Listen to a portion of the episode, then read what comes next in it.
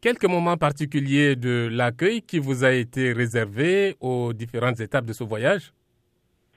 Ah, Chaque étape est, différente. Hein. On a des moments fantastiques. Quand j'ai atterri au, Myanmar, en Birmanie, à Mandalay, euh, il y avait tout, il y avait des centaines d'enfants qui dansaient, des orchestres, des, euh, acrobates qui étaient déguisés en animaux. C'était absolument fantastique. Euh, quand on est arrivé à Dayton, il y avait les descendants des frères Wright qui sont venus nous, nous, nous accueillir.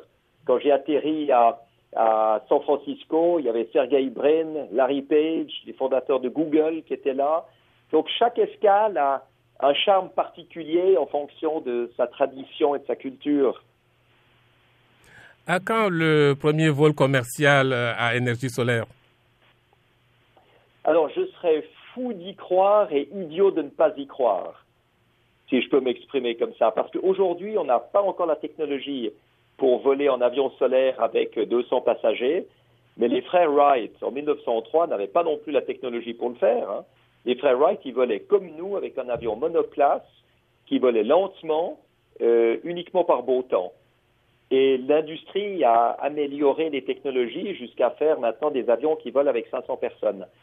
Donc on voit bien que ce qu'il faut d'abord, c'est des pionniers qui ouvrent la voie et ensuite des industriels qui optimisent.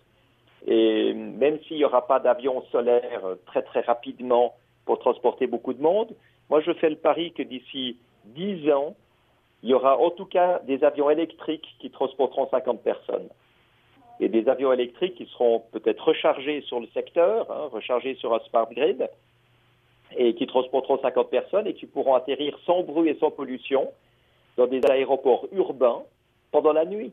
C'est des nouveaux débouchés pour l'aviation et pour les aéroports. Donc on voit que l'avenir sera électrique parce que c'est plus euh, efficient, c'est moins polluant, ça améliore la qualité de vie.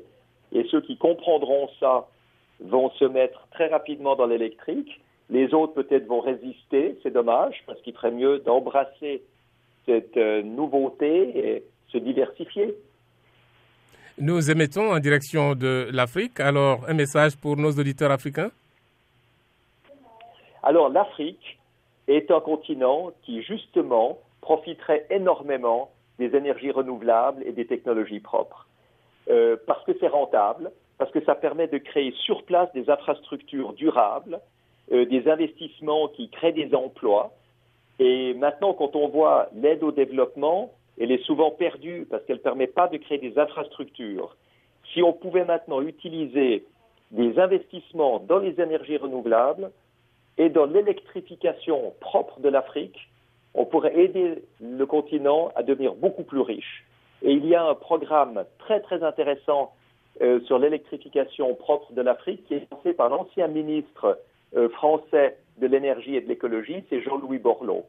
Et Jean-Louis Borloo s'est assuré le soutien de l'Union africaine et maintenant il essaye de trouver des sociétés, des entreprises euh, mondiales pour investir euh, pour son programme. J'espère que ça marchera et j'espère vraiment que l'Afrique pourra se développer dans ses technologies propres et de cette manière-là éviter de faire les mêmes erreurs que l'Occident qui a passé par la combustion, les moteurs à combustion, les chauffages à mazout, les systèmes polluants, parce que maintenant, on doit tout changer, alors que l'Afrique pourrait être directement dans le 21e siècle. C'est vraiment ce que je souhaite à mes amis africains. Je suis souvent en Afrique et j'adore ce continent.